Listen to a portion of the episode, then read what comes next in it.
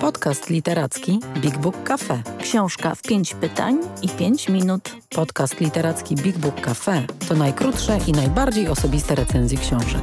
Co dwa tygodnie rozmawiamy o jednej. Pytamy wprost, a odpowiadamy szybko I szczerze.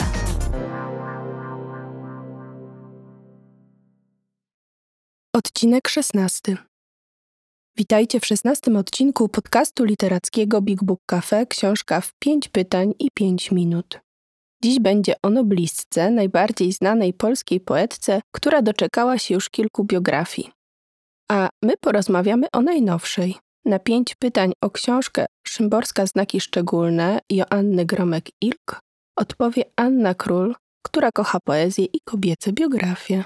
A pytania zada Julia Rzemek, która przyznała mi się przed chwilą, że czytała wszystkie dotychczasowe biografie Wisławy Szymborskiej, czyli nic zwyczajnego, wspomnienie Michała Rusinka o jego szefowej i biografię noblistki napisaną przez duet Anna Bikont i Anna Szczęsna, czyli pamiątkowe Rupiecie. No więc teraz spróbuję przekonać Julię do tego, że warto przeczytać również znaki szczególne. Zaczynajmy, bo czas ucieka. Ania, pamiętaj, na każde pytanie masz minutę. Gotowa? Oczywiście. No dobra. To na początek proste pytanie, takie, które mi się nasunęło od razu właśnie w kontekście tych poprzednich książek. Czy da się jeszcze coś nowego opowiedzieć o Wisławie Szymborskiej? Ja myślę, że to jest takie pytanie fundamentalne dotyczące tej książki, bo jest ona bardzo różna od wspomnianych wcześniej napisanych biografii, chociażby dlatego, że pamiątkowe rupiecie e, Bikont i Szczęsna pisały w czasie, kiedy Szymborska jeszcze żyła. A wiemy, że takie książki są zawsze trochę inne, tak? Jeżeli nasz bohater jest człowiekiem, z którym e, po pierwsze możemy rozmawiać o jego życiu, czyli zyskujemy jego perspektywę w szczególności, a po drugie, myślę, że zawsze wtedy się trochę bardziej uważa na to, co decydujemy się opublikować. Z kolei e, Nic Zwyczajnego to jest e, taka książka, która opowiada o tym wyjątkowym noblowskim i ponoblowskim okresie życia Szymborskiej, który oczywiście jest szalenie istotny w e, tym całym procesie próby zrozumienia tego, kim Wisława Szymborska była, no ale na pewno nie odpowiada na wszystkie pytania dotyczące jej życia. No i wreszcie ta biografia Znaki Szczególne, napisana teraz, to jest taka książka, która powstała przy użyciu materiałów, do których wcześniej albo dostępu nie mieli e, poprzedni biografowie, albo z jakichś innych powodów z nich nie skorzystali, czyli przede wszystkim z bardzo obszernej korespondencji, często bardzo intymnej, prywatnej, takiej też mniej poważnej, którą Szymborska, uwielbiająca pisać listy, tworzyła przez całe swoje życie. Więc myślę, że to jest chyba główna jakaś różnica, którą łatwo wyłapać na samym początku, kiedy potem książka się sięga. Mhm. Czyli miała do dyspozycji autorka zupełnie nowe źródła i co z nimi zrobiła? Co ona je ułożyła? Jaka historia w sumie z tego powstała? Ważny jest e, ten e, dopisek, który towarzyszy, podtytuł, który towarzyszy e, książce napisanej przez Joannę Gromek-Ilk, a mianowicie biografia wewnętrzna.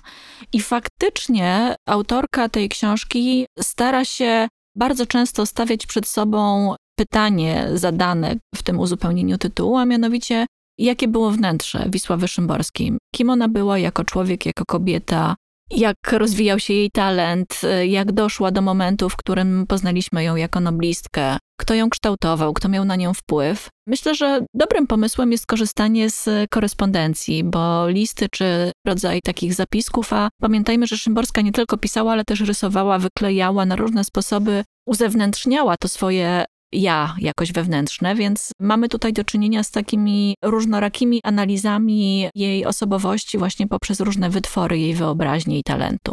A jaki obraz kobiety się wyłania z tej opowieści? Bo te kobiece wątki u nas jakoś ostatnio bardzo mocno wybrzmiewają i skoro w tej historii jest tak bardzo intymnie o niej i o jej świecie wewnętrznym, też o jej przeżyciach, to jaka dla ciebie się ta szymborska wyłania z tej opowieści? Czy myślisz, że to była taka babka, z którą mogłabyś spędzać czas, gdyby trochę inaczej ta czasoprzestrzeń się zakrzywiła? Czy przyszłaby do ciebie do Big Booka na kawkę pogadać?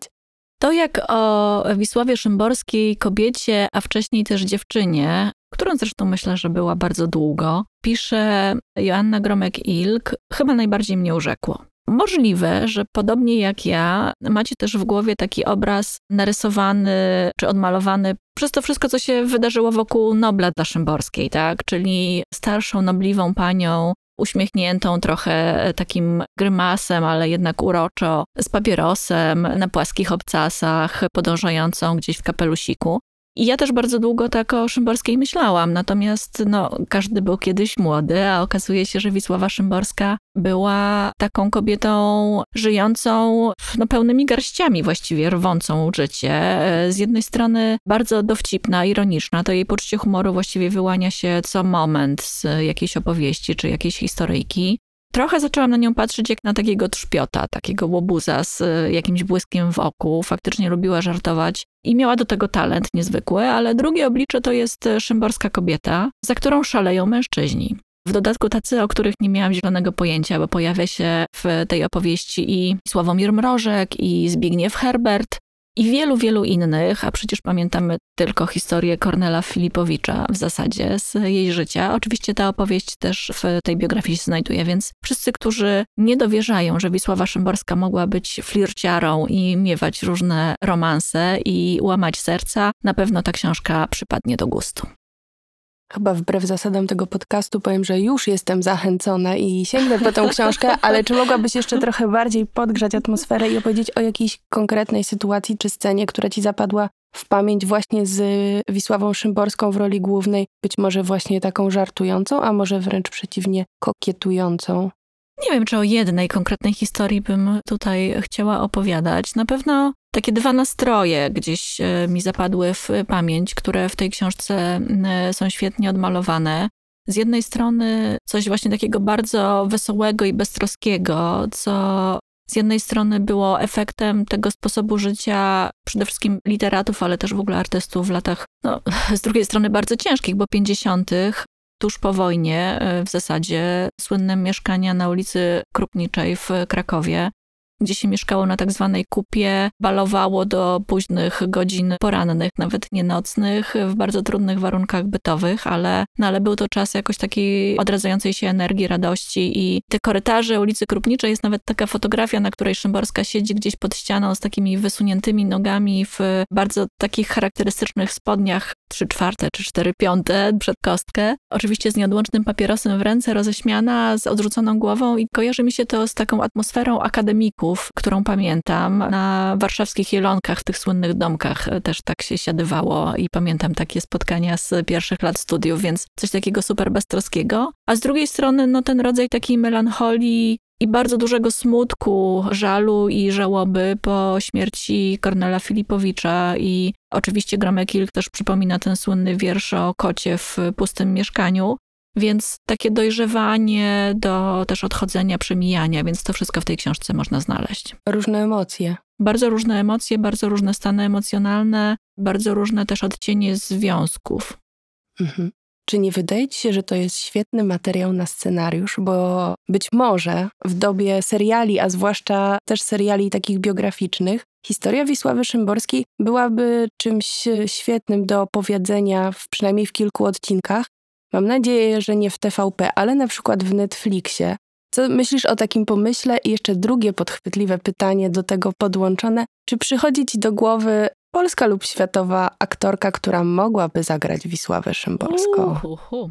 Na pewno jest to materiał na serial, szczególnie ten serial taki bardzo filmowy, taki jakie ten krótki serial, z jakim mamy teraz do czynienia właśnie w tych platformach typu Netflix czy HBO. I bardzo chętnie taki serial bym obejrzała. Podobnie zresztą jak opowieść o Kalinie Jędrusik i Stanisławie Degacie, czy historię Jarosława Iwaszkiewicza. Wciąż wydaje mi się, że to są takie postaci, które można wspaniale dzisiaj sfilmować, też e, nieco bardziej kontrowersyjnie, z większą odwagą, z większą otwartością i czasem może nawet wywrotowo. Natomiast y, jak myślę sobie o Wisławie Szymborskiej i tym, kto mógłby ją zagrać, no nie robiłam sobie w głowie takiego castingu. Przychodzi mi e, do głowy przychodzi mi do głowy aktorka, która w tej chwili właściwie przed momentem wcielała się w rolę pisarki też tamtego pokolenia, Agnieszki Osieckiej, czyli Elizary Cembel, która wydaje mi się mieć taki rodzaj energii i wyglądu bardzo z lat 60., 50., a z drugiej strony ogromną moc przeobrażania się.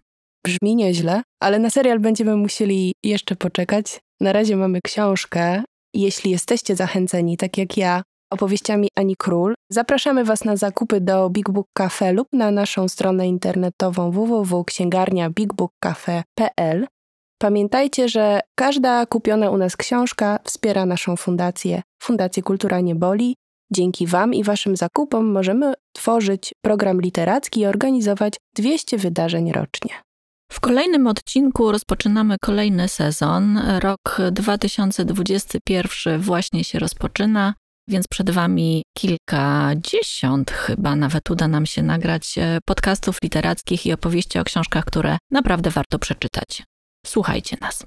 Więcej o książkach opowiemy Wam osobiście, jeśli odwiedzicie Big Book Cafe, czyli księgarnię, kawiarnię i Centrum Wydarzeń Literackich. Wejdźcie na bigbookcafe.pl lub odwiedźcie nasz profil na Facebooku. Big Book Cafe. Czytam, Gadam. żyję.